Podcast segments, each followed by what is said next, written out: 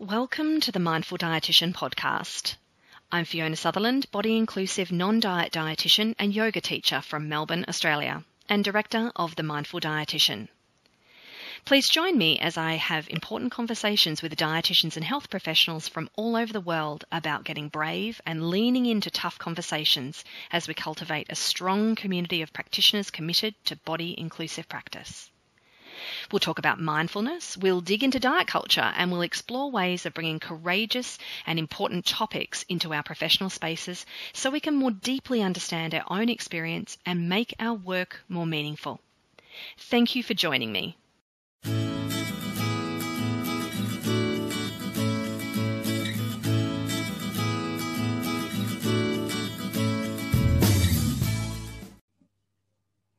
Hi, everybody, and welcome back to this next episode of the Mindful Dietitian podcast, where this time I'm speaking with Safeena Jabar and Gurneet Dhami. This is a well overdue conversation about equity, inclusion, and justice in dietetics, healthcare, and beyond. So I'm coming to you today and every day from Wurundjeri country in southeast Australia. I respectfully acknowledge Aboriginal and or Torres Strait Island peoples of the many lands of the Kulin Nation and beyond as traditional owners and custodians of Australia. I acknowledge the wisdom of elders both past and present and pay my respects to the communities of today. I recognise and acknowledge that First Peoples of Australia have an ongoing and deep seated connection to land and culture and value their unique contribution to both us and the wider society. In Australia, sovereignty has never been ceded, and Australia always was and always will be Aboriginal land. I am incredibly thrilled to be sharing this conversation with you today with Safeena and Gurneet as they share what justice means to them. We talk about white privilege and how it can manifest in healthcare. We talked about the calling in of Dietitians of Canada, which is the national dietetics organisation in Canada, how it came about, and current developments, and then move on to Gurneet and Safeena's hopes for more diversity within the profession. We also discussed the extension of Diversify Dietetics USA into Canada, the need for new health at every size and weight inclusive frameworks to ensure consideration of race, ethnicity, and culture, and how we can begin to make our practice more inclusive right now. So, a little bit about my guests. So, Safeena Jabar is a dietetic intern completing her master's degree in nutrition communication at Ryerson University in Toronto. After a turbulent time navigating nutrition information in her adolescence, Safeena committed to becoming a registered dietitian in order to gain a deeper scientific understanding of nutrition and the body.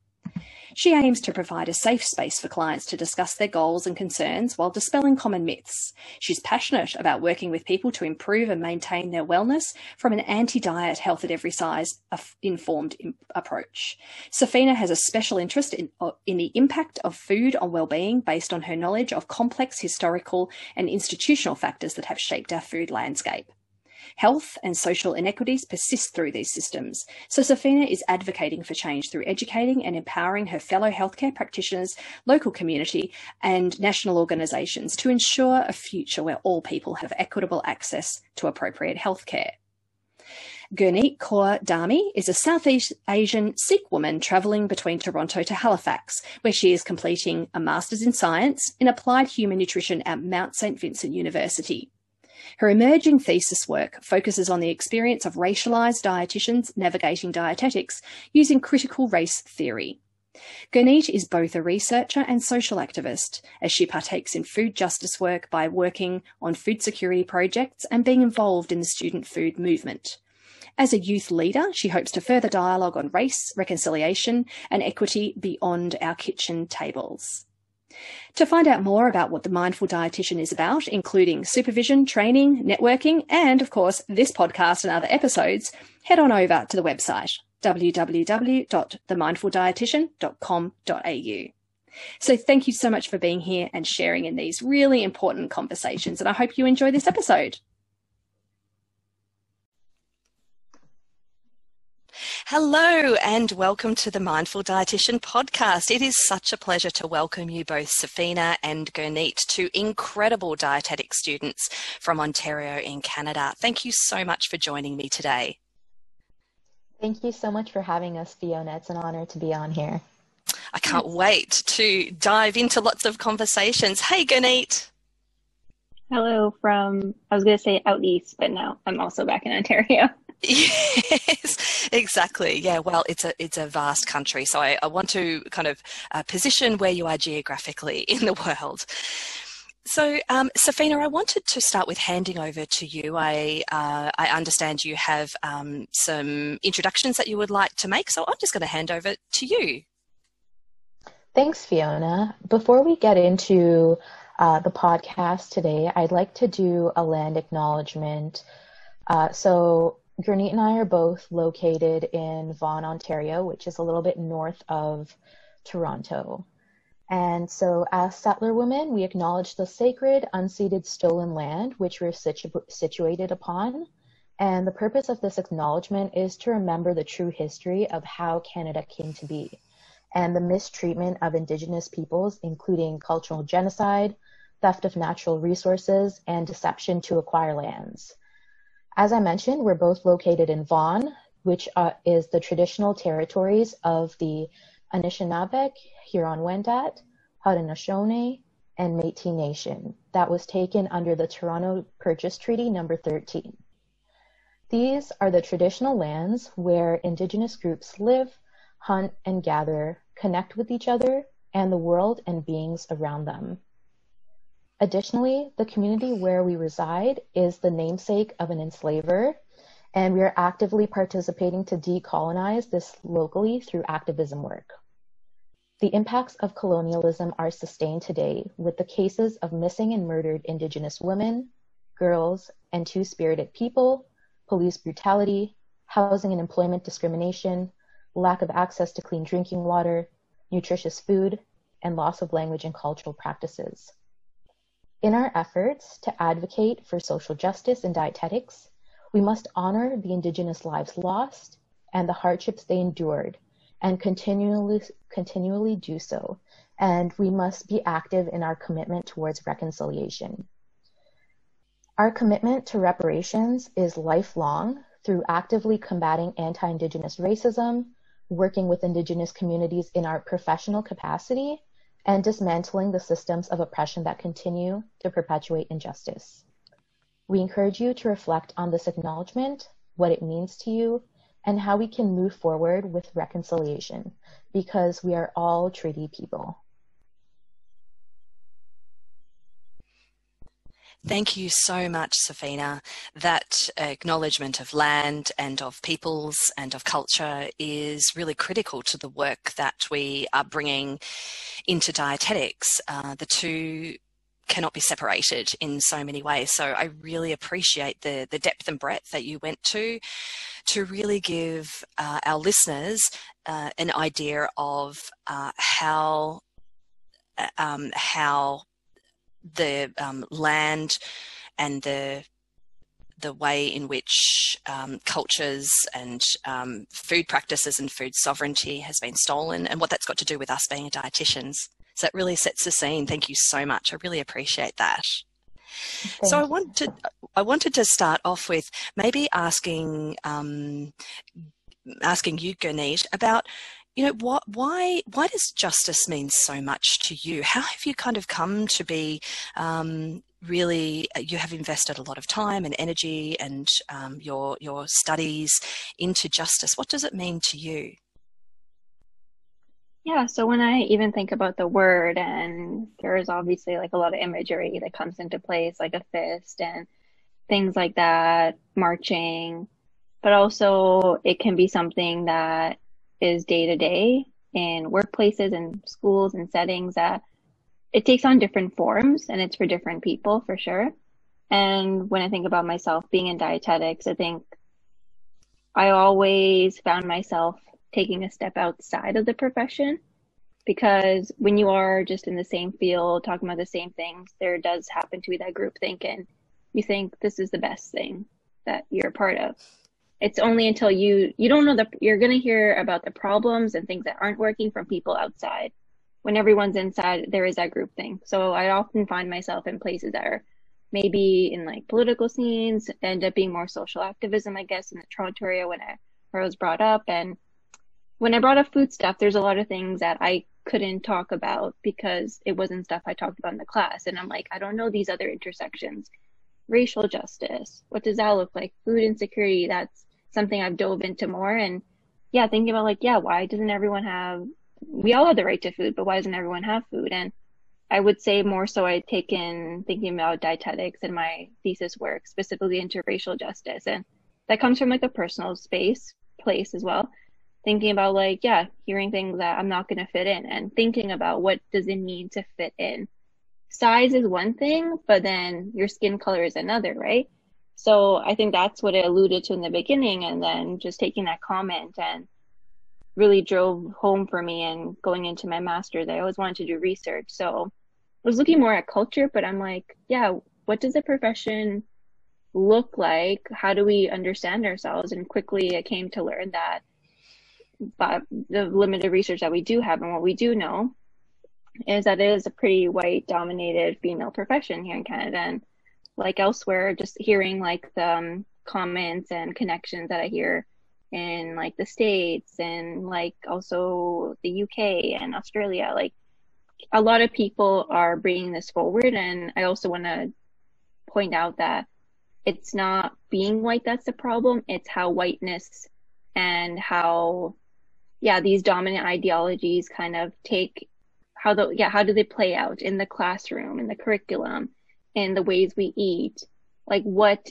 is the reference point and of being healthy? And it always comes back to um, being white and eurocentric ways of eating. So that's something i've been trying to work on. And it's hard because when you're talking to diverse groups and like racially ethnically multiculturalism and indigenous groups it's i don't see myself a part of this profession or that kind of where are people? And they do exist. And it's just understanding why, I guess just understanding like the environment, like why, why is there a lack of, or again, I don't have data, but based on what I do know, there is a lack and that's what I'm trying to get. And it's like, why haven't we thought about this? And I think the huge number one question that always comes up is like, why is it now? Racialized people existed before 2020 a lot of these issues existed before. Why now? So I think that's where that really comes from. And also, I kind of wanted to maybe now is also a good time to just put a disclaimer out there.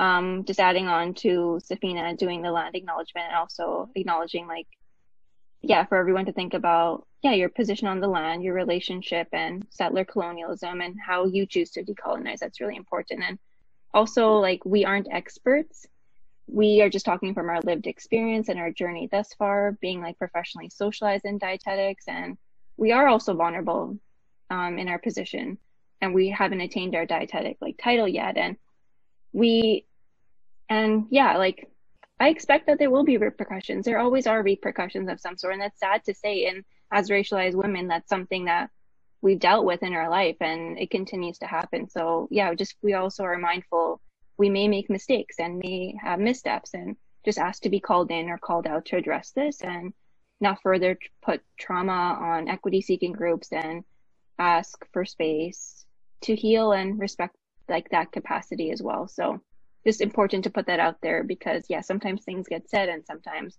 we don't know where things are leading, but um, I think that just comes from like the need to have these conversations and it's great that we can have this conversation here and we hope more people and places are inviting the inviting conversation like this because they're long overdue. Yeah, not only are they long overdue, but um, but the I, I, really appreciate your points around um, missteps and making mistakes and being willing to lean into the not only the possibility that that will happen, but the fact that that will happen. It's not an if, it's a it's a when, and uh, you know the the courage that it takes to uh, to show up for important conversations that can move the needle in terms of uh, inclusion and equity and justice across the board, um, but uh, for for marginalised folks being at the centre it's um you know we're all going we're all going to mess it up. And you know if we can hold each other in a space where we can be courageous and and compassionate whilst also not letting each other off the hook then hopefully we can continue, you know, um, going from from strength to strength. And this is a, a, certainly a profession where we need to be digging in and doing some really, really uh, decent work. So um, thank you so much, Gurneet. That that uh, set, sets us up really, really nicely because I really want to loop back to you and ask more about your um, more about your uh, uh, your research, which is absolutely fascinating. So we'll loop back to that. Um, but Safeena, I wanted to ask you a little bit about you know um, what what justice means for you and how you how the, the kind of trajectory that has led you to to, to having such an interest in in uh, in social justice and in particular um, food justice. Thanks, Fiona. So as Gurneet mentioned, we're still both learning and unlearning, and it's a lifelong process. Um, and so I do encourage the listeners, if I say something that's offensive or incorrect, I welcome your constructive feedback uh, because I know intent versus impact, and I absolutely do not want to be stepping on anyone uh, with the work that I'm doing. Uh, and so the whole reason why I got in to social justice more recently, it was always a value of mine, but I didn't know how to act on it. And when it really started is when Gurneet and I connected through a mutual colleague at Ryerson. Um, and Gurneet would sort of ask me really hard questions, and it forced me to think about my positionality and the work that I was doing. Did I want to be like other dietitians, or did I want to be my own brand of dietitian? Did I want to be Safeena, the dietitian? Um, and so, with that, there's two main reasons why I think I got into social justice. The first being my character and values. So ever since I was little, my family members will be able to tell you I'm very outspoken, empathetic. So if someone's hurting, I hurt with them. And if I see something that's, you know, wrong or oppressing someone else, I you you can bet that I will speak out about it. Um, and so I always had that respect and ex- acceptance, sorry, for all people and their differences. And the second factor is that I believe social justice is in my DNA. I would be doing my ancestors and my family members a great disservice if I didn't actively resist and speak out about injustice. And the explanation for this is sort of rooted in my family history of how we arrived to Canada. Uh, it's a little bit heavy, I do forewarn you. Um, but long story short, my great great grandparents are from Hindustan, which is now India uh, and they were brought to the colony of Guyana, which is located in South America, and they were indentured laborers. So, indentured servitude was born out of the need to fill gaps for cheap labor um, in the colony as Africans were, quote unquote, emancipated from enslavement. And so my ancestors were deceived into migrating through the false promise that they would receive compensation, that they would be free, and that they would be able to return back home at any time. Uh, and so when they arrived, they realized that it was a very different reality, and the plantation owners effectively held my ancestors' lives in their hands. Uh, and so they didn't really have the option to resist because if they did, it would be life or death for them.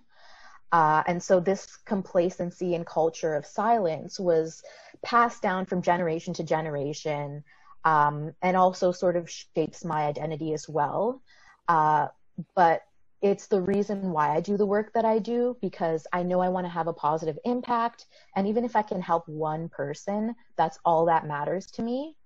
And so, because of my family's histories and the privileges that I'm afforded as a second generation Canadian Indo Guyanese Muslim woman, as one of the few people in my family who has pursued uh, university education and only the second to pursue a master's degree, I have a level of privilege that many people in the world don't. I have the education and the resources in order to seek out research and tools in order to support my work. I have the words to articulate our experiences and a platform, and therefore I have the power to have people listen to me. And so for me, these privileges are an extreme amount of power, and therefore it's up to me to use it responsibly. So for me, using this power responsibly is doing social justice work. Wow. Thank you so much. I received those words so gratefully. And uh, when you were talking about you as a, a younger child and then your um, family history and your ancestry, I was um, able to put the pieces of the puzzle together. It all makes so much sense as to why Safeena the dietitian will undoubtedly be taking um, a position of um, of uh, you know you're you're so fierce and determined and I can see exactly why why and how your DNA has led you to this point and we are so glad you're here both of you. Thank you so mm-hmm. much. It's just it's um it's a true honor and a and a pleasure to be to be speaking with you and you know to be following your careers which is going to be you know incredible over time. It really will be. So Thank you, Safeena. I really appreciate you stepping us through that. Um, I was wondering if it felt okay to just give us a, a little bit of a uh, a little bit of a shape to this conversation. So, in in justice circles, in social justice circles, we speak a lot about, you know, there, there are some words that we, that we commonly come back to. So words like privilege, um, words like oppression, um, Safeena spoke about power, um, and supremacy as well. So I'm wondering if you wouldn't mind stepping us through some of the more common words that we might be using today or that people might read or hear about um, that might be helpful just to um, explain a little bit so that we're all kind of on the same page and understanding what it is we're actually talking about here. Yeah, for sure. And I know like Safeena can definitely add on to this as well. As she has. I know we were talking about this before. I'm like, Safeena, I feel like I always have to pop open my thesis and I'm working on things in between. And then, yeah, when also it's important to recognize like when you are doing this work in anti-racism and being racialized, there is a lot of that burden that's put on you and it's that emotional labor. So I feel like that's why sometimes I don't reopen things or I choose to like, I'll do my interviews I'm doing right now and like leave it for a while just to process things. But yeah, you're still a part of your research in that aspect. And yeah, these are things like even words that even come up, um, talking to people and it's more, I think it's got it's gone to the point where we should know what they mean. And when I think about, um, yeah, like white privilege for just like to start off with, that's something that we can dive more into with Peggy McIntosh. There's also the invisible knapsack, and that's an activity individuals can do. And when I, yeah, first came across this word and like referencing in my thesis, it says 1988. That's a long time ago, but not so long ago as well. And just kind of like what um, Peggy McIntosh kind of defines it as is like the unearned advantage based on race. And yeah, that can be seen on an individual and systematic level, and like when you think about social, economic, and political realms of society. And also like the concept of white privilege is an outcome from how whiteness and white supremacy not only name aesthetics, but also associate positive values for being white. So this is like more other um, scholars pointing this out, and that's where really it's not until like you see um, an infographic or an image. So I really suggest to people to follow, or if you haven't seen that pyramid image by the conscious kid, that's a great illustration of how white supremacy um, can be seen in society. And yeah, so I think Safeena if you wanted to add on more to like taking the deep dive into white supremacy. Yeah, so just to add to that, um, the whole, well, Black scholars actually wrote about um, racial privilege before Peggy McIntosh had officially coined the the term, um, but that's like a different issue for a different podcast. Uh, and so when she originally wrote it, it was for white privilege and for male privilege. And now it's expanded into a variety of intersectional identities. So we're looking at um, national privilege, linguistic privilege based on sexual orientation, gender and gender identity, um, our abilities, physical and mental, our religion, uh, having a passing privilege. So appearing white, but you're actually from uh, a culture, another culture um, even class privilege, and all of these different types of privilege sort of mingle and form ultimately who you are. And so this is the reason why I did an IGTV a few months ago about unpacking that privilege. And so a lot of people, it feels icky to kind of talk about because it's like I had to work hard to get to where I am today. Uh, it's unfair to say that I had a privilege, um, which is why I talked about my own experiences because I don't want people to feel like I'm saying you're bad, uh, you need to do the work because I need to do the work as well. Um, and so, in terms of discussing how privilege sort of manifests in healthcare. Um, I'll provide this example. There's always the power dynamic between the healthcare practitioner and the client or patient.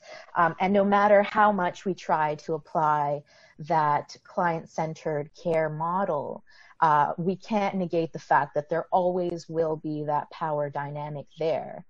Um, and so when I think about privilege, I think about the way that my grandparents were treated. They have, like many people of South Asian descent, type 2 diabetes, um, and my grandmother has glaucoma. Um, and so they had a optometrist at one point who they weren't able to identify why her eye pressure was so high. And basically, he just attributed, oh, this is common for Indian people, um, and that's it. He didn't prescribe her medication, no counseling, no education, um, which was very racist in a sense because he just attributed it to their color um, and their origins, so to speak. Um, so with that, they ended up leaving that optometrist and finding another optometrist who actually was able to diagnose it as glaucoma. And so we have to be, it, that's why it's very important for us as healthcare practitioners to be aware of our own privileges because then we put that onto our clients and they're not equipped to deal with that. Most people aren't, uh, don't have that level of health literacy to advocate for themselves and to say, no, I know what I'm talking about and I demand this, this, and this.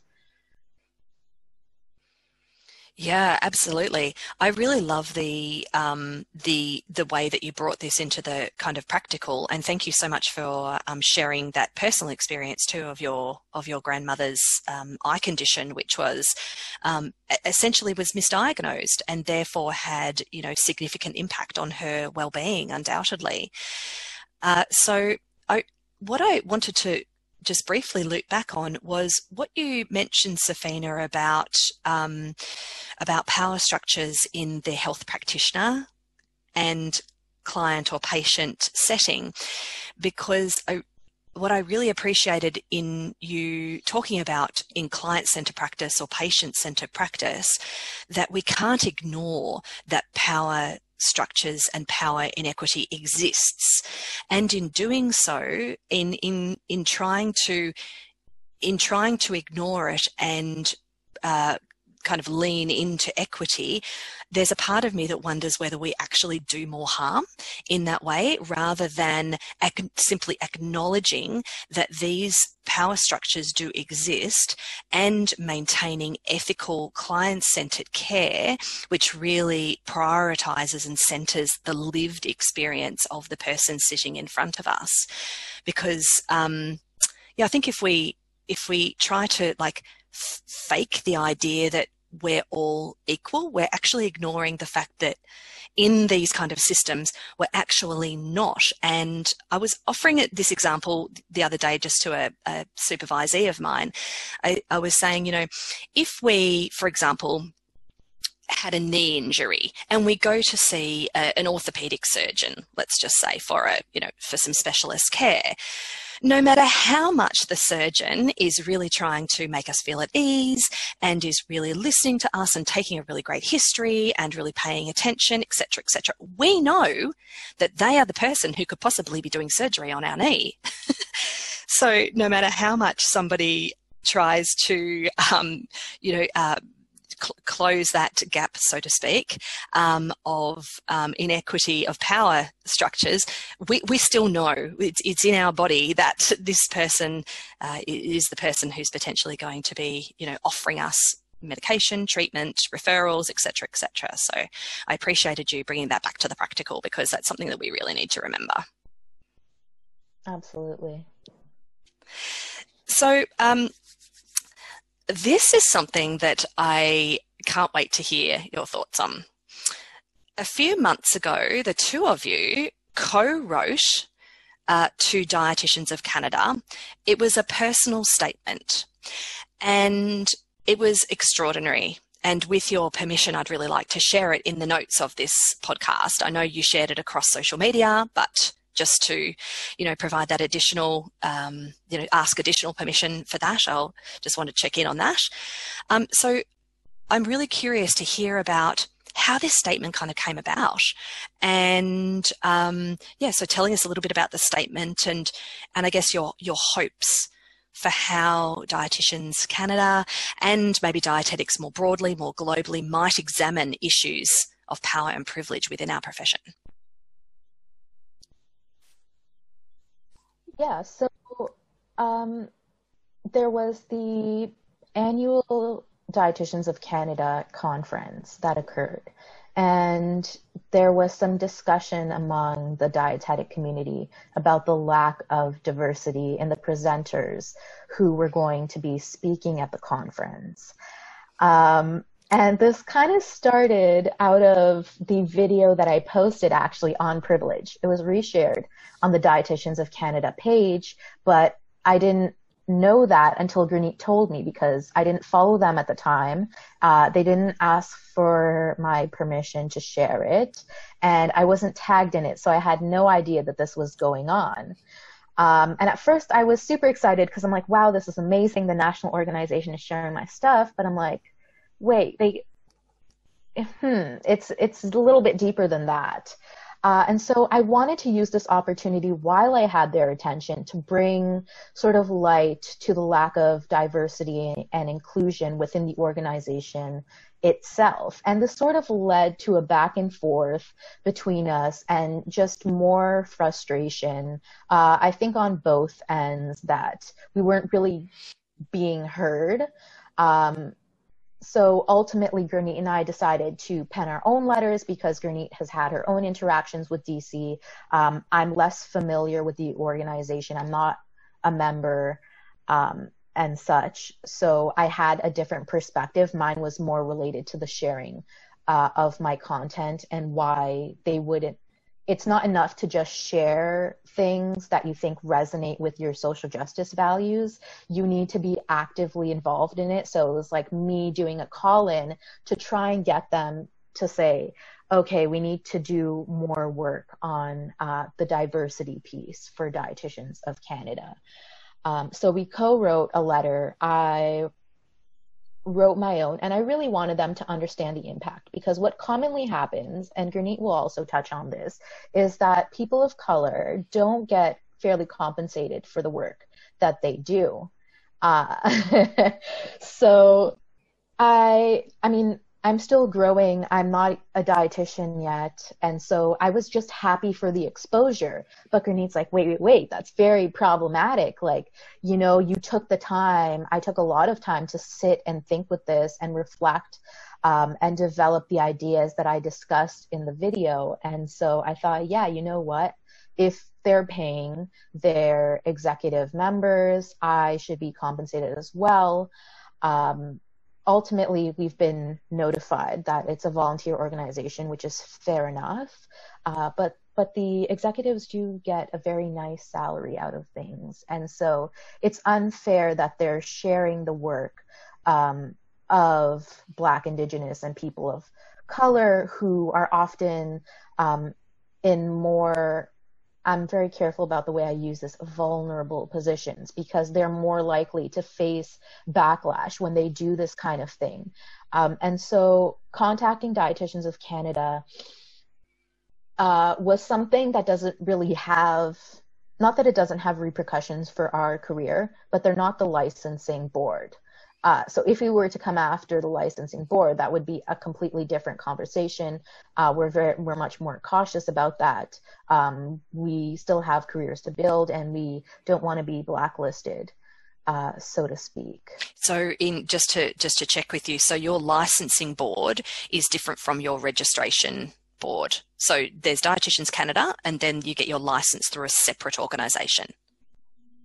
Yeah, so each province and territory has their own um, licensing board. For us, it's the College of Dietitians of Ontario. Got and it. Dietitians of Canada is a voluntary organization, so it's not mandatory for you to be a part of the organization. It's just a nice um, professional area where they share all sorts of resources and do conferences um, and share ideas, that sort of thing. Ah, thank you. The reason why I wanted to clarify that is because in other organisations, I'll give you an example of uh, Dietitians Australia, it all exists in one. So Oh.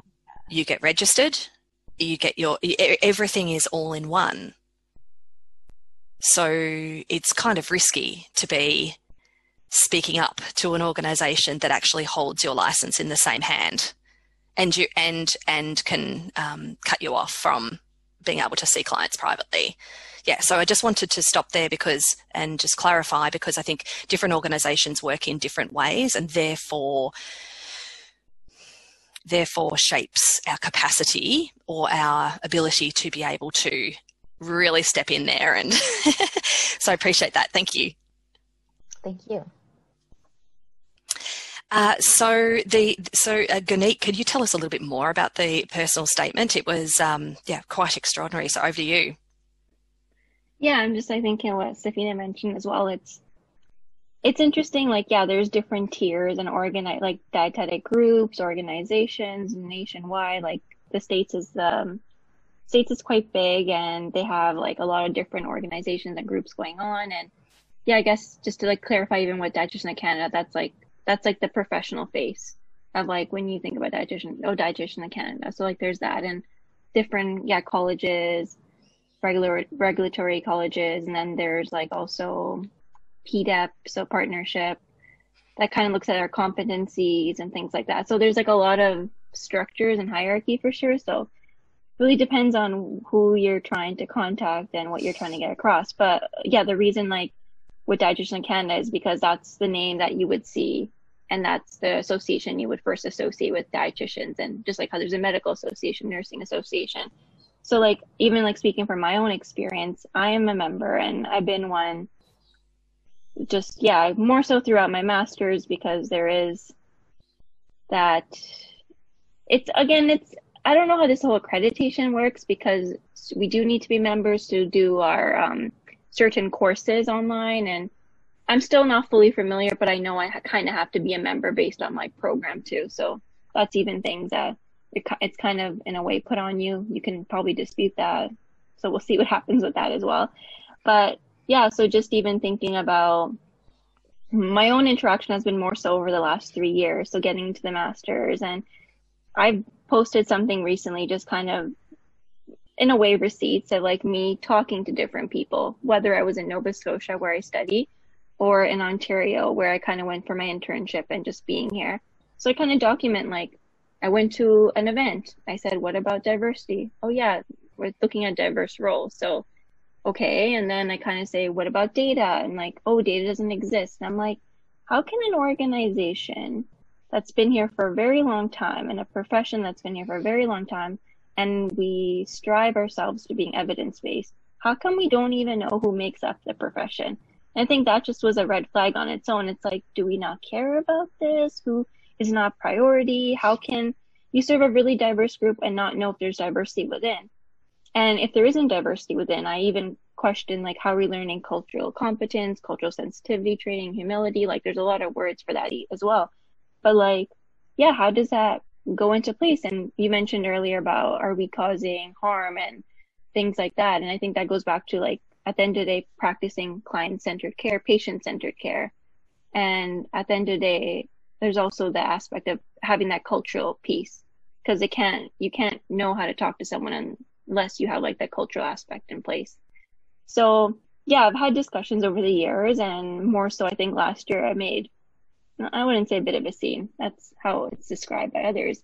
But for myself, I kind of just did it in vol- it was a voluntary survey and I'm just like, well, everyone's in this room, whoever is here, not the whole profession for sure, but if you don't identify as being a member of like the Black Indigenous people or people of color or even being from the LGBTQ spectrum, like please stand up and who stood up again, it just indirectly asking and stating like for white cis women to stand up and that just kind of painted a picture and I'm like, this is a data survey I've been waiting for, I'm asking for and we are long overdue for. So yeah, even having those conversations, they're tough. And sometimes I get asked or told like reverse racism. Reverse racism does not exist. Um, also white fragility comes up and that's when there's that defense and there's a book about it by Robin DiAngelo. Like, yeah, the being defensive of like, why are you bringing this up? And I think when those things come up, it's just like walls. Even as much as we're trying to talk about this and dismantle it, people start putting up walls and we don't want to further talk about it. And I guess that's where protecting privilege comes into play. So yeah, it's so far, I guess the conversation with Safeena and I, and that's just, it's funny. I talked to her. I'm like, I remember posting that one comment on one of your posts and being like, so you're doing this weight inclusive stuff. How do you take the cultural aspect? You know, like I didn't think about that. And I'm like, okay, that's something to think about. And that's how we kind of became virtual friends. And with this recent stuff and just me always bringing this up with my research, I just never, I don't know. It's always like if you're good at doing something, don't do it for free. And you have to think about your value and your worth for sure. And I just feel like I've always contributed a lot and I, and also, yeah, asking for compensation. And that's something scary to do. And being like, well, if I ask for pay, they're going to find someone else that's not asking for pay. But what does that really say about the organization? And you really need to give back the value. And I understand like the the board is voluntary for sure but again, there's compensation other forms for the board. They do get compensated when they travel and things like that and for their meals and hotels. So it's just honestly, I think right now I'm just asking for transparency. Everyone's asking for transparency. And um, we all deserve to be paid well as dietitians. And what really annoys me and is the fact that people are still asking, what does a dietitian do? What's the difference between a nutritionist? And it's true, like in different parts of Canada, that the term is um, the term is kind of regulated, but not everywhere. I could say for Nova Scotia that you that is a protected title nutritionist, but in Ontario, it's at the same time. I do. I also question if we're why aren't we doing? Why do people still question this? If we can't move beyond what dietitian does, it just everything else is secondary. It's what's the what's yeah what's kind of like the whole point of us being in this profession while other people are the so quote unquote nutrition experts and doing the same things or what what value do we have? So it's i bring up a lot of things. It's like the race aspect for sure. It's thinking about our value as dietitians overall. And yeah why do people not take us seriously? But also do we even know who makes up the profession? If we don't know who makes up the profession the other things are really secondary. So yeah that's where all my like activism work and that type of stuff comes from. And also being mindful that I don't do this by myself and I have like a, a really great support circle and being at the Mount, um, the only other person I really do work with that I realize both of our thesis theses kind of look at diversity in different aspects is Sephora. So Sephora is uh, my classmate, roommate, friend, social support. And sometimes I say my emotional support worker. but you know, there's um it wasn't until she also reminded me, she's like, you know, you're one of the few racialized people even here doing this work. And then when we thought of like, you know, reaching out nationally and seeing people doing work across Canada, students, we're like, wait, I think it's just us. And she had to remind me and then I had to think about my privilege in that position and being like, yeah, that's sometimes you're reminded sometimes you forget because there again there are other privileges that kind of block you from other things and support you in other ways but yeah there's not a lot of people doing this work and we definitely need to do more of that and have these spaces and conversations because it's great for me to have the support but what about other people that really need it at their institutions or wherever they may be in Canada or elsewhere in the world. Yes, yes, I absolutely love that, Gurneet. Thank you so so much. And what I am going to do is loop back again to your um, to your research, the research that you're doing, because I, I have a couple of questions around that, which um, which I'm hoping you can speak to. Um, Safeena, I'm I'm wondering if you don't mind kind of uh, rounding us off this this part of our conversation, talking about you know what are your hopes moving forward for how this statement might uh, shift the needle uh, even a little bit, not only for individuals, but then also more collectively as well? Yeah, so we started with posting of our letters. We actually created the dietetic diversity campaign on Instagram. And so we had quite a few uh, dietitians, um, both BIPOC and white allies, voice their opinions and um, their disappointment with the way that Dietitians of Canada handled the whole interaction. Uh, and so we had a conversation with Nathalie Savoie, who is the CEO at the moment. Um, and she was very receptive to the things that we had to say. And they do want to do things. There are just some limitations at the moment. Uh, but what we really wanted out of this was for them to create a BIPOC consultancy group. So we wanted them, instead of the board members and the leadership of Dietitians of Canada um, leading the efforts for diversity and inclusion, we wanted it to be by Black, Indigenous, and people of color for Black, Indigenous, and people of color. That way, we're incorporating those diverse perspectives because right now it can be said that the organization is uh, quite white. Like all of the people, almost all the people leading are, and even still the members on the board who are people of color are sort of tokenized for for their background which is very problematic in and of itself. And so we're really calling um, them into action to really think take a hard long think about why why diversity is important and how they can move forward uh, to have more inclusion in the organization uh, so as of right now, it seems like that's kind of on hold. I mean, as a national organization, they have many different priorities, uh, but the hope is that this won't fizzle out. We, uh, actually has started the diet dietetic diversity Canada group or diversity diversify sorry, yeah. diversify dietetics is it Canada yes yeah, sorry, it just slipped my mind. uh, so she, she, she started the Canadian uh, chapter, but um, and so within that group, we're having conversations of how we can keep this momentum going. So we're really hoping to do more things in the future.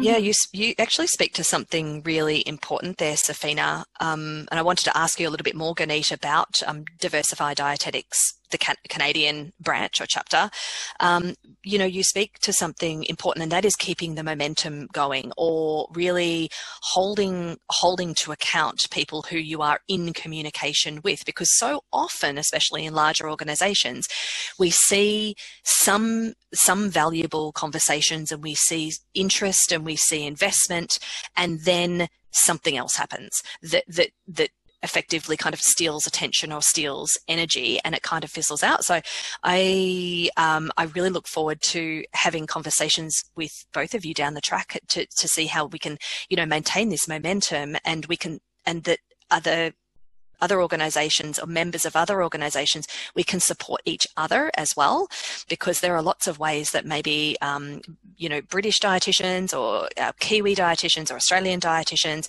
we can look to other organizations and hold our own organizations accountable based on what others are doing too. So it can have a little bit more of a global effect as well. So, Gurneet, do you mind telling us a little bit about Diversify Dietetics and how it's come to Canada? Yeah, for sure, Fiona. So, just thinking about like where Diversified Dietetics started. So, it started in the States by Tamara and Deanna, who are both Black dietitians. And I really came in contact with them kind of like through my thesis advisor, Jen Brady, because I was searching the stuff. And then I think it, it came to my attention because I'm like, oh, I see this organization. And she's like, oh, you should get in contact with them. So kind of came in contact with them and we started conversations and I got also involved with their mentorship program. And that's where I met Vinci.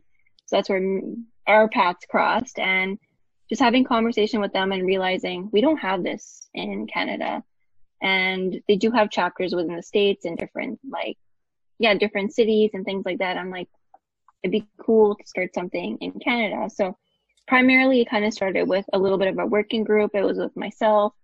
It was with Rosie here in, in Canada and also Candice. So a couple of us kind of got into phone calls and then also ultimately um, Sephora and I kind of started like the first meeting here that we had in Halifax and it took place during Critical Dietetics Conference in October 2019. So we kind of have a closed space. So it took a little bit of a spin. I made it, although Diversified Dietetics focuses on racial and ethnic diversity, and it is all encompassing. So whoever wants to support this, whether they're allies, accomplices, whatever they like to name themselves, it's not just for racialized people. It's also opening, um, allowing people from privileged backgrounds, also white individuals to kind of come and support. So, but for myself at that moment, I thought it was really important with everything going on to have a close space. It didn't come easy. There was questions from white students and things like that, like why can't we come? And usually the events are open. It's not like that. It's just I really thought it was important to have that closed space. And from that, we kind of started this closed Facebook group. And then it wasn't until recently this year that we opened it up to just all Canada on Facebook. So whether you are racialized or not in dietetics, a student, a dietitian, intern, everyone's open to join, but we also recognize it might not be the most accessible because it is on, not everyone's on Facebook. So Sephora and I have just been like figuring out things in between of like how we can get different forums going. And yeah, that's just been general conversation, but it's a great virtual community. A lot of people post questions. Um, a lot of people share different content, whether there's like anti-oppressive training, there's webinars, so it's like a really great self-education group and having these conversations because things in the States, they also have um, different associations, like there's Black Dietitian group, there's a Latinx group, and we don't have that in Canada at all. We don't have those groups. So when I told it to Deanna and she's like, oh, this is you really have to like tailoring the um, material here is very different. Also thinking of a relationship with indigenous people. So that's kind of like where we do tailor off a little bit differently. And it for Sephora Night, it's voluntarily run and we're also students and getting into this, but it's been a great, it's been great learning the ropes and getting our hands dirty in other ways. And also, you know, like you learn by trial and we never had this before. And this is where diverse conversations start. And we really need to support these spaces and people really need to support back as well. Yeah, that's amazing, Gurneet. So essentially, you have been in, in um, active communication with the US based Diversified Dietetics groups and then have been able to set up your own um, more uh, local chapter or affiliation with that, which really seeks to serve. Um, to serve um, Black and Indigenous people of colour, but in Canada as well. Yeah, and it's yeah, it's also like at the same time not there's no need to reinvent the wheel. And if there's already groups doing that, it's like powering those groups and at the same time powering the movements that are already happening because it's really easy just to be like, I'm gonna start my own thing, but it's a lot to just start something from scratch as well. Absolutely, yeah, absolutely. And when your um, time and energy is being divided in about 100 different areas, then, you know, working together and building on what already exists, even, even like you say, where we're able to take what feels really uh, resonant and that uh, shows up in a more uh, multinational or in a global fashion, and then able to tailor that more for, for local communities as well. I as an Australian, I, I, do understand what you're talking about. Where, um, you know, if our anti-oppression work is very US centric, there is um, sure a vast majority of it that is that does feel really relevant. Um, but as a colonialized country, it um, there are particular aspects of it that are really quite specific, even even regionally specific in some ways. Um, you know, so that's that's the ongoing work for all of us. So, um, the, just to just to finish us off, and this is probably kind of a, a, a, big topic, but I'm but I'm curious to hear a little bit more about, you know, over the past few months there has been a real resurgence of um, critique of of health at every size and and what we name as weight inclusive approaches, um, and certainly there's been a, a lot of um, call-ins and, and some call-outs as well with uh, people who uh, dietitians and and particularly dietitians and health health professionals, health practitioners who uh, who name themselves as HAES aligned or um, weight inclusive to be um, really digging into ways in which we uh, are actively not uh, not including race and culture in our inclusivity work. So I'm so curious to hear your thoughts, no matter how processed or unprocessed they are. That doesn't, you know, we're we're here just having a, a conversation with wherever we're at. So I'm just really curious to hear about your thoughts as to you know um, the the your um, not only your lived experience but also what you've read or heard or participated in conversations about you know the the evolution of this and um, and you know your, your observations of our more recent conversations. So I guess I'll, I'll ask Safeena if it's okay. You know, what what are your thoughts at the moment? Just even just your opinions or your experiences. Um, you know, it doesn't all have to be in a perfect little processed box. Thanks for the opportunity to uh, discuss this. It's very timely. Um, and I'm part of a number of weight inclusive dietetic practitioner groups. Um, and this is a conversation that I'm seeing take place. Uh, so, just a little bit of a background on how I got into health at every size and weight inclusion work is my own experiences. As a child, I was chubby. Um, so I would always hear sort of things about the way my body looked and what I needed to do. This really informed my own um, relationship with food and my issues with body image. Uh, and so I knew as a dietitian, I didn't want to perpetuate these types of notions, uh, which is why I started reading Health at Every Size by Linda Bacon um, for a professional development project last fall. Uh, and so it was really nice for me to finally find a framework that I felt aligned with my values and the kind of uh, advice and recommendations that I wanted to provide and the kind of care that I wanted to provide for my future clients. Um, and for me, where I can see the limitations, aside from all that Lucy Aphramor has talked about and other dietitians and fat activists have discussed, uh, is when Gurneet asked me, I had made a post, um, and she asked me, How are you talking about health at every size from your perspective as a South Asian woman? And I said, that's difficult. I haven't thought about that, and I definitely didn't do that in my presentation uh, because I didn't think that it needed to be done. But then the more I thought about it and thought about it and thought about it, it I couldn't reconcile my cultural identity and health at every size. The two didn't just fit. And there's two reasons for that. One being the way the framework of how HAES came to be, which is it took from the fat acceptance movement, um, or rather fat liberation movement that started in the 70s. Um, and it repackaged all those ideas that were by fat people for fat people. And then it put this nice image of thin women at the forefront of the movement. So effectively, it erased the people that were trying to be liberated. And then the second piece is that in South Asian culture, and more specifically, I'll speak from the Indo Guyanese perspective, is that you need to look a certain way. So your breasts need to be full, you need to have curves, but you can't be, you can't have too much fat, um, you know, have a nice bum. These are all standards that were you know, created and taken from different parts of the world and are ultimately shaped by the the results of colonialism.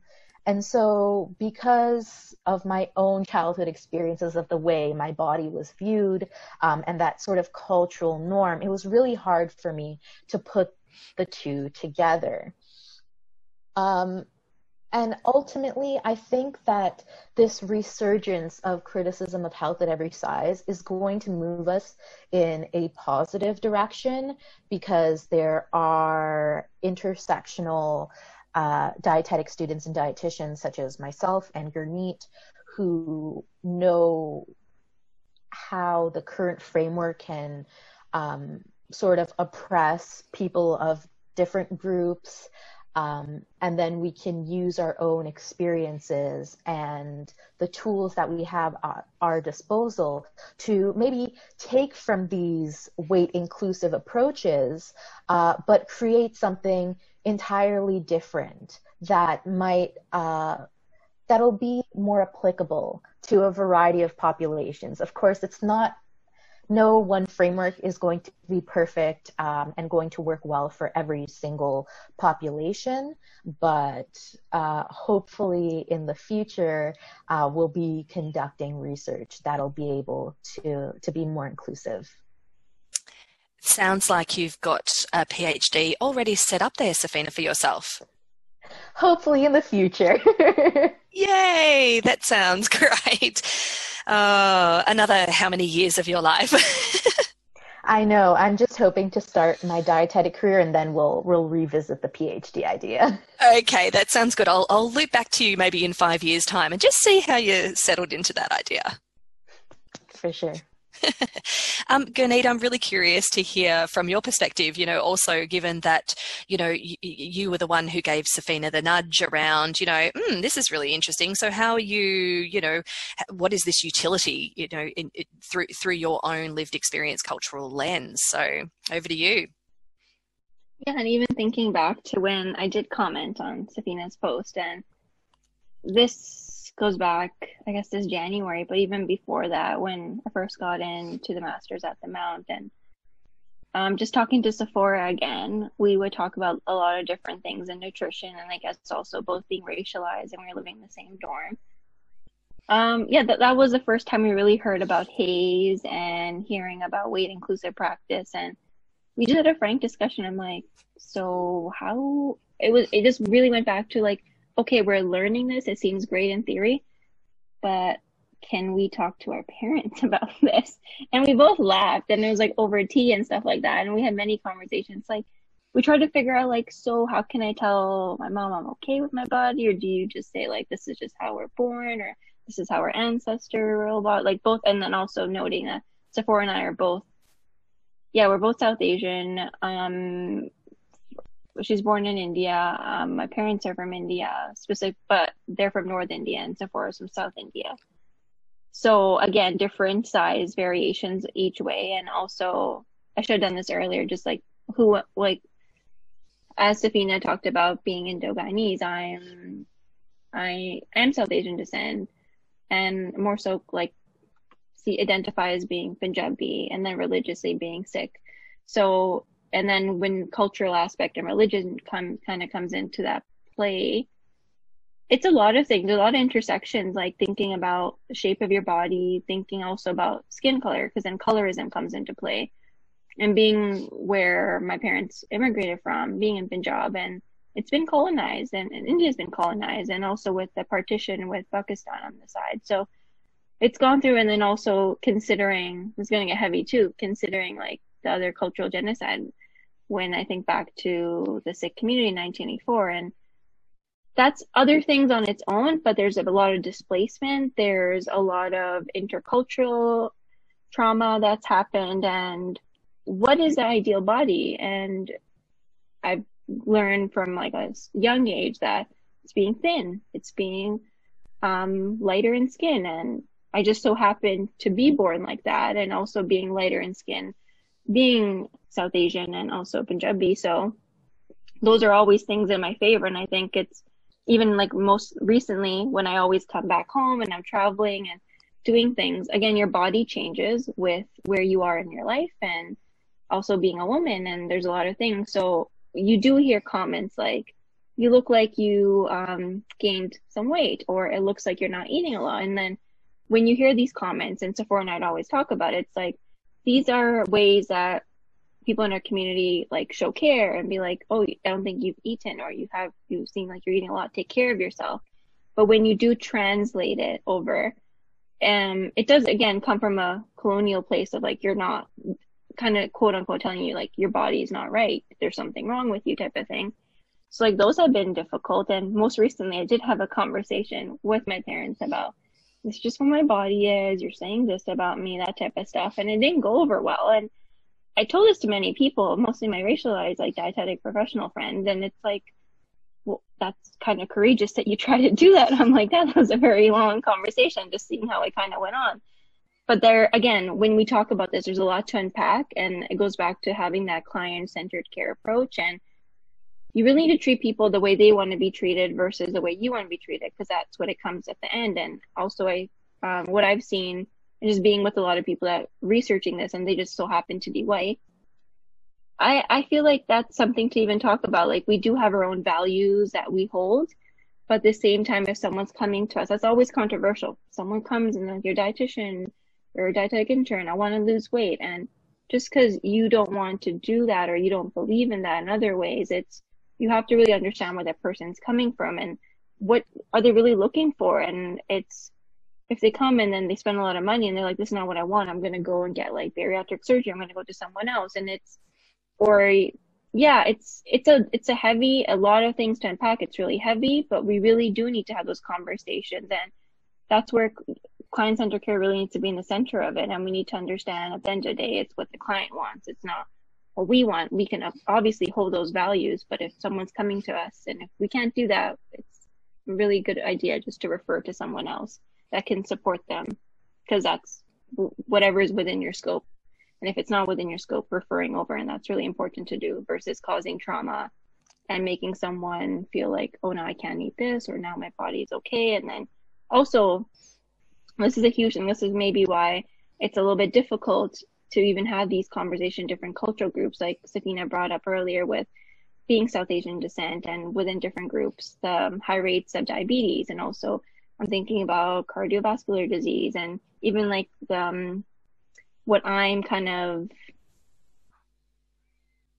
I guess, what kind of runs in my family as well, right? So thinking about that, and if there is um, excess fat or there is fat in certain parts of my body, and then it puts me at a higher risk. It's, I could say I'm happy with my body, it's okay, but if it is going to cause harm, like later on or even now, that's something to consider. It's not just being happy with that. What if you're happy with harm being caused and versus really understandings. And it just brings up like there's a lot to unpack for sure. And I don't even know the answer how to do this cultural weight inclusive practice yet, but really interested to see like what others are doing and learn more about that because I never really dove into it. I think I never dove into it based on the conversations Safeena and I have and other people because it always just seemed the people that are having conversations are mostly white women. And again, thinking back to history, it starts from um, yeah, from racialized women and liber for liber fat liberation.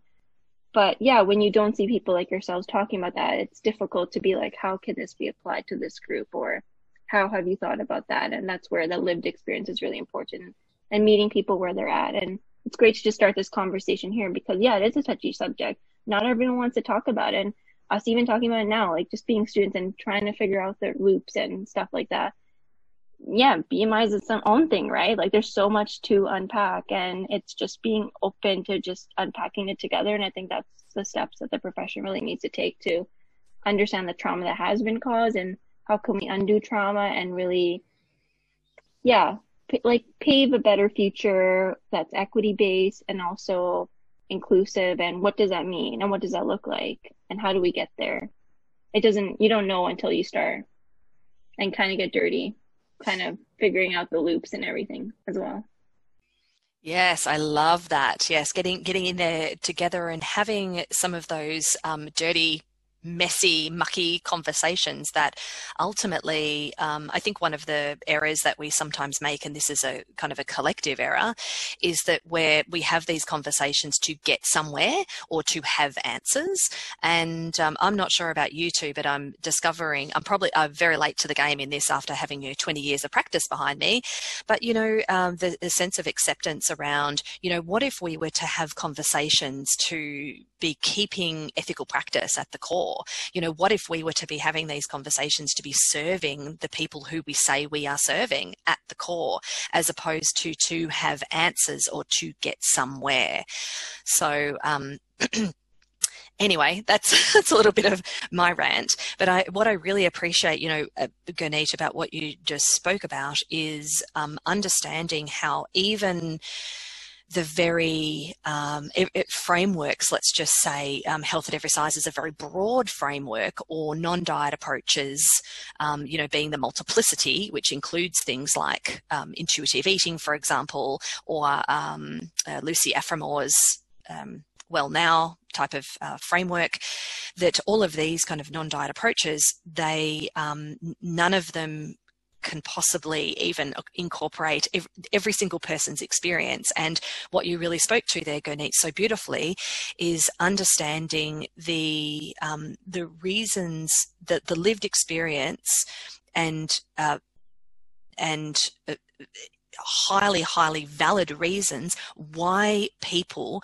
might have uh, desires to be changing their body, which is deeply rooted in often in white supremacy. It's often re- rooted in power structures and people's capacities to to have any kind of voice in the world. So not only um, um, you know racialized peoples, but then also um, non-binary folks, folks from LGBTQ um, communities, and reasons why people feel um, due to their lived experience in in this world why changing their body would lead to a, a, a, better quality of life and, and for us to be able to leave to the side our own uh, fairly narrow opinions maybe to be able to concentrate on the person in front of us and and how we might serve them best. And i really appreciated what you said Gurneet about if we if we have you know i call it for me my line in the sand and that is um, the conversations that i'm willing to have and then the practice that I'm willing to enact, let's just say. So I will often say to my students, look, I'm not going to be the person who's going to do the, the shake program, for example, with somebody, but what I will do is I am more than happy to engage in conversations around um, to hold an empathic and compassionate space for people to explore the way in which they have experienced their body, which has led them here to me today, and then to find someone suitable who can hold a space where um, you know where where their desires can be uh, supported with with behaviours. Um, so if that's not me, then I will find you somebody who can hold that space for you in a way that that serves your purpose. Was that kind of what you were talking about, Gurneet? Yeah, like for sure. Like if um if that's not the service you provide or at the same time being mindful of the person's time and effort and money what they're spending. It's like if well, these are the options that I do offer, but if you want to go into the other route, route, like, you know, like when you're kind of, I don't know, like choosing, buying a car, I don't know, picking up clothes, like trying to choose where to eat, like there's a lot of pros and cons. So it's like listing things out. At the end of the day, it's a person's choice what they want to do and where they want to go. Yeah, absolutely. Thank you so much. So, uh, well, okay. Oh my gosh. I could talk to you two for literally hours, right? You know, because you you are such a, um, a actually you're a wealth of wisdom more than anything else. And I, I, I, personally don't believe wisdom comes with years. I believe wisdom comes with lived experience and a capacity and a willingness to explore um, ideas that live within us. So I want to honor your experience, um, no matter how uh, you know, no matter the, the years of life that you have lived in this world and the wisdom that you have brought to this conversation today, I'm, I'm just incredibly appreciative to you both. So just, just to kind of round us off, I wanted to offer both of you an opportunity to um, to, uh, to to put anything on the table on this collective table that we have created together today that you feel like maybe we've missed, or um, oh gosh, we've missed fifty million things, haven't we? But um, anything that you would like to to offer, you know, in in us kind of closing up today. So um, Safeena, enormous gratitude to you. Is there anything that you would like to kind of um, offer to us today in terms of, um, you know, people to go and listen to, organizations to support, um, things that we, you know, that, that you would have loved to have talked about? Yeah, so when speaking about the whole health at every size and the supremacy within that, um, and sort of the origins of the fat liberation movement, I also forgot at the moment to mention that within various cultures, they have their own standards of beauty. And in some cultures, fat is beautiful. It's, you know, seen as a sign of fertility and wealth and all of these different positive um, associations that we don't have here in, in the West.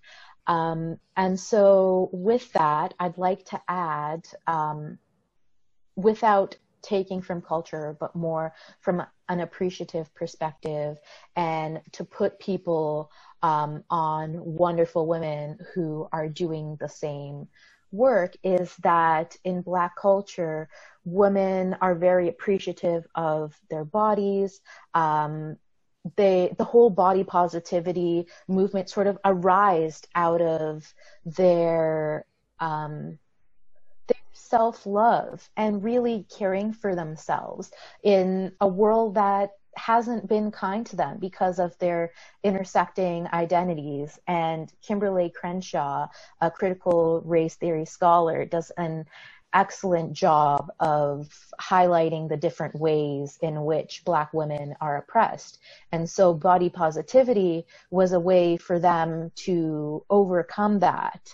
Um, so I want to put the spotlight on a few Black women who are doing amazing work in the area of body positivity and liberation, including Stephanie Yeboah, who um, who does a lot of work in the area, and I believe she's also a lifestyle and fashion blogger.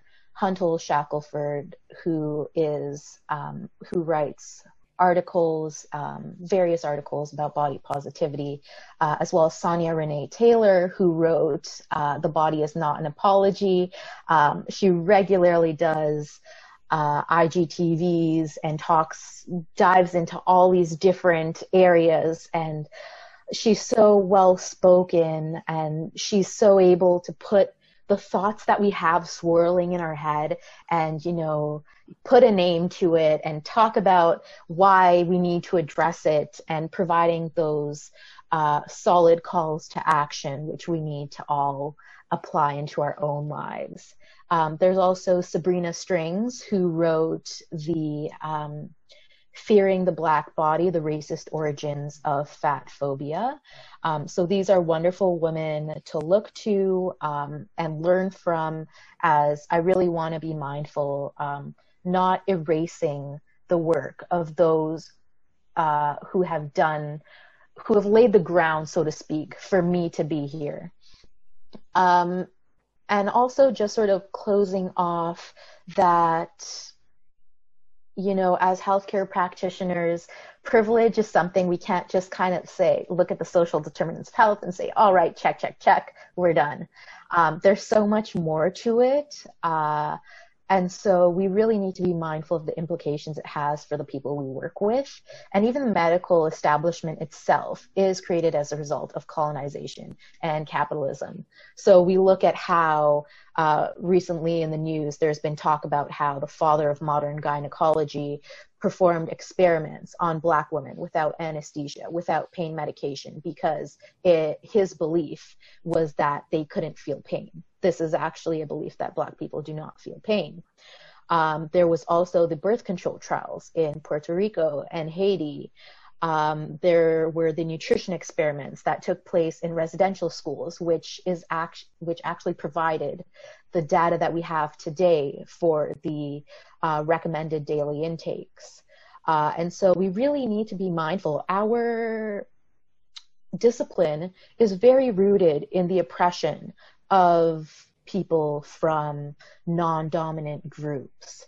Uh, and so, two exercises that I suggest. Uh, the first is Peggy McIntosh's Extending the Nap- Knapsack. Um, and Fi, it would be wonderful if you could provide the link to this. Uh, just to briefly summarize, it's sort of a one hour activity where people work in pairs and um, they're posed different questions and really asked to think about the privilege that they experience. Um, and so, an exercise that I myself have done, and well, I don't know if I'm the original creator, so I won't take credit for that, but it was something uh, that I thought of as doing the social determinants of health exercise. So, print out any model of the determinants of health that you think you like best. Um, and under each category, sort of use a traffic light system, whether green means like you're good, you face no barriers, yellow means yeah, you might face some barriers, but nothing that um, severely hinders your ability to pursue healthcare, and then red meaning that there are serious barriers and limitations uh, to this area. And this will really provide us with a picture of our own positionality. And I know Gurneet herself has done uh, the flower power, I believe it's called. Uh, I may be saying that incorrectly. Gurneet, uh, if you want to step in on that. Yeah, it's interesting that you bring that up. That was something I was we were doing in our other youth group, and I brought that up as a a nice way to like talk about intersectionality. So it's pretty much, yeah, it was just like something I found on the website. But literally, what it is, you kind of put your name in the middle and thinking about Kimberlé Crenshaw intersectionality, searching that up. And it just because it's summer, I thought this was fun to do with our youth group. Is like you make the petals and you kind of write down, like, yeah, what about race? What about income? What about language? Citizenship? All those other intersections that you have and maybe you'll end up making lots of bouquets that's also it can end up that way because intersectionality can go on forever and you, a lot to unpack. So that's definitely something to look into and then i'm thinking about the social location wheel activity and that's something i learned from suzanne who's actually um, a black woman i met through meal exchange at an event and we just been in contact and she's in the states becoming a social worker and also myself uh, it's important for me to credit that i'm able to do this work and i do have that privilege um, and benefiting from that. But at the same time crediting black women specifically who have allowed me to be educated about things at again at their own expense at times. And thinking about Diversify Dietetics with tamara and deanna who are both black women thinking about one of my friends who's known for like probably since I started my master, just being connected with her, Rosie Mensah, the Rosie nutritionist that we've always had very in extensive conversations about racism and health. And she's also looking into doing her private practice that she started and looking at like weight inclusive practice and body positivity. What does it mean to her and her community? And someone else that I've been connected with is Julia, who's nutrition positive. Um, can't say her last name because I don't want, I can't say that Exante Goose en français for that. But that's someone I've been connected with, and I believe she's in Montreal in Canada here. And it's great to see the work that she's doing. And yeah, we really do need to give credit where credit's due. And and that's what I feel like that's really missing in dietetics when it comes to there's obviously pictures of people smiling with salads and diverse images of what multiculturalism means in Canada. And all these infographics for sure, but it's like giving voice to the people is really important and that's what i'm trying to do with like my research getting the counter stories. So i always say these are not the story these are the testimonials you're going to see on websites because those are the hard truths that people face the emotional it's very emotional it's very heavy and it's things that we do really need to listen to. So i really hope that individuals who are listening and professional organizations institutes really take the time to everyone's saying the reflecting, thinking, and reading, but what about doing? That's what everyone's waiting for. We don't need any more moments of silence. We need action. And it just brings this is like a funny point that I bring up, but it's actually a true point in a way when I think back to colonizations, colonization and yeah, being being from my parents are from India, immigrating there, immigrated from there. So thinking like the colonizers just didn't come and say we're going to do this and then we'll give you tonight to think about it whether you like it or not whatever happens, right? It just happened and it was very abrupt and and also thinking about slavery it was very abrupt. No one it was unconsensual. It just happened because whoever had power. So understanding that these systems have been in place for many years, it's going to take many years to undo the harm, but it starts from just accepting that this is reality, this is what it is, naming names, not going around the bush of not saying racism, not saying this, like things need to be named. White supremacy needs to be named. White privilege, racism needs to be named. And until we name things, we can't move forward. And I really feel like this is a turning point and these things have been happening before COVID and that also comes up with discussion. Grounding ourselves like this just didn't happen because COVID 19 happened in the world. These just things emerged because you can really figure out who's privileged and who's not privileged. And that's where who's getting, who's benefiting and who's losing out. And who's dying and who's surviving, like who's thriving and who's surviving for sure. And I guess that's something that we really need to think about introspectively and really start practicing instead of telling uh, individuals, I'm listening, it's going to happen, just wait on it. We need to see progress. Things can happen overnight. We saw the government starting to offer funding so overnight. And this, these are people at the same time saying it's going to take months and months of consultation governments and everyone's being held accountable, things can happen quickly and you can take those steps. And just like how Sophie and I in the beginning were like, there might be missteps, there might be mistakes. I think just being open and honest about that is really important. And that's how we can move forward with having these difficult conversations and also sitting in discomfort, which is really important as well. Thank you so much, Gurneet. What a what an amazing uh, finale to this uh, this really incredibly important conversation. I am so appreciative and grateful to you both for your time, for your energy, as I said, your wisdom. Nothing to do with years in practice, nothing to do with years in this world, but that um, you know your generosity will be echoed through the generations of dietitians to come.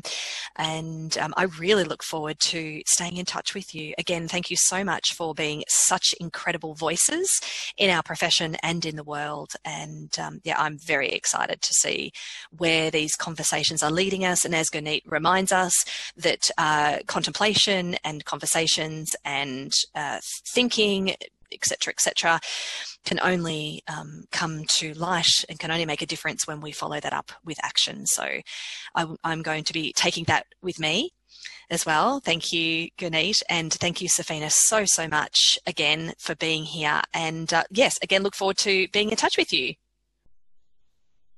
Thank you for providing the space for us in order to talk about these uh, very heavy topics, uh, albeit necessary given the current social climate. And, you know, we can all learn from each other. As you said, like age doesn't equal wisdom. It's about, you know, really thinking and reflecting upon these things and then putting them into action.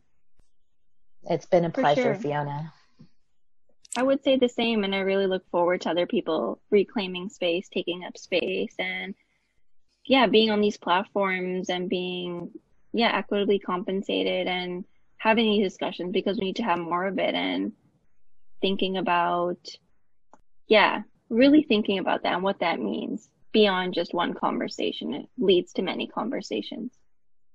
Oh, yeah, that would be my hope for this conversation that the three of us have had together, which actually feels like we're you know sitting down and having cups of tea together it really it has very much felt like that and i hope in the future that we can do that in person. That would be my dream. Um, and my second dream is that um, people who are listening are able to really let a lot of these ideas land and uh, move forward into action from contemplation. So again i'm incredibly grateful to you both. Thank you well, that's our episode of the Mindful Dietitian interview series for today. Thank you so much to our wonderful guest and to you for listening. I really hope you enjoyed it. Just a reminder that you can find me over on the website www.themindfuldietitian.com.au and please join actually quite a large group of wonderful and enthusiastic dietitians on the closed Facebook group The Mindful Dietitian. The music you hear is called Happiness from Bensound, used under the Creative Commons license. Have a great day, everyone.